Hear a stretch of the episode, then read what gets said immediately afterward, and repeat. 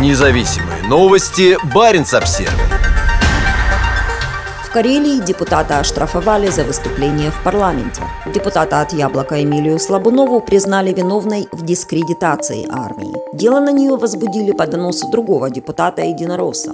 Депутата Законодательного собрания Карелии Эмилию Слабунову оштрафовали на 30 тысяч рублей за дискредитацию армии России. Поводом для административного дела стал донос другого депутата, написанный после выступления Слабуновой в парламенте. Постановление о штрафе вынесла судья Петрозаводского суда Анна Нуриева. По информации присутствовавших на суде карельских журналистов, она отклонила ходатайство, подготовленные стороной защиты. В частности, судья отказалась назначить лингвистическую экспертизу и пригласить в суд местного политолога, который был опрошен полицией во время расследования. Эмилия Слабунова сообщила о намерении обжаловать штраф. Это решение политическое, и исход суда был очевиден заранее. Явно все это делалось по заказу для того, чтобы осадить оппозиционного депутата и создать как можно больше препятствий для его деятельности, сказала Эмилия Слабунова телеграм-каналу From Karelia with Freedom.